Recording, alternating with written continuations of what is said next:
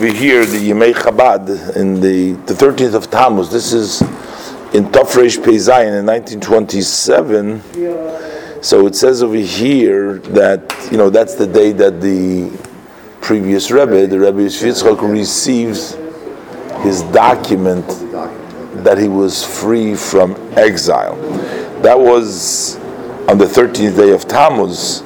After receiving that document, many people gathered in the uh, apartment in, where the Rebbe lived. The pre, thank you, where the previous Rebbe lived, and the uh, Rebbe uh, made a farbrengen, made a gathering, and at that time he said the mimer, uh, the Hasidic discourse that begins with the words of Baruch Hagoimel Lachayovim Toivis, blessed is the one that grants those who are uh, guilty favors. Uh, this is a um, a special blessing one would make the Birchas Hagoimel. You know, we all don't consider ourselves to be worthy, that we're entitled to God's favors or God's goodness. So we consider ourselves uh, guilty, chayovim, but still we're blessing Hashem for granting us and doing us favors, doing us good.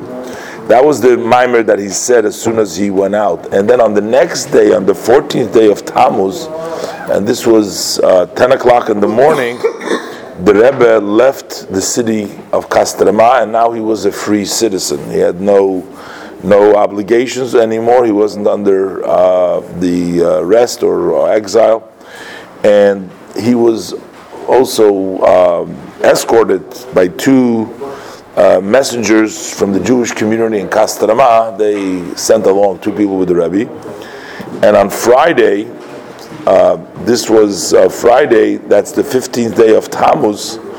The Rebbe, the previous Rebbe came to his home in Leningrad. But as we'll see, that um, the Rebbe didn't stay that much longer in Leningrad, in you know in Petersburg, because the people there, the KGB and the, the, the, the communists were after him still and they threatened to arrest him every moment. So he moved to another area, to Malakhovka. He moved, he moved away from Leningrad at that time. In those days, they weren't allowed to really move around. Well, depending, the, the different different areas and you know different people, but you know they did, but he couldn't stay anymore. They didn't want him anymore. They used to have to get documents to move from one. Yeah, yeah, yeah, another. yeah, and especially the big cities, you had to have uh, special. really. But this was this was after that. This you, you're talking that, what you're talking about that precedes the communist uh, regime.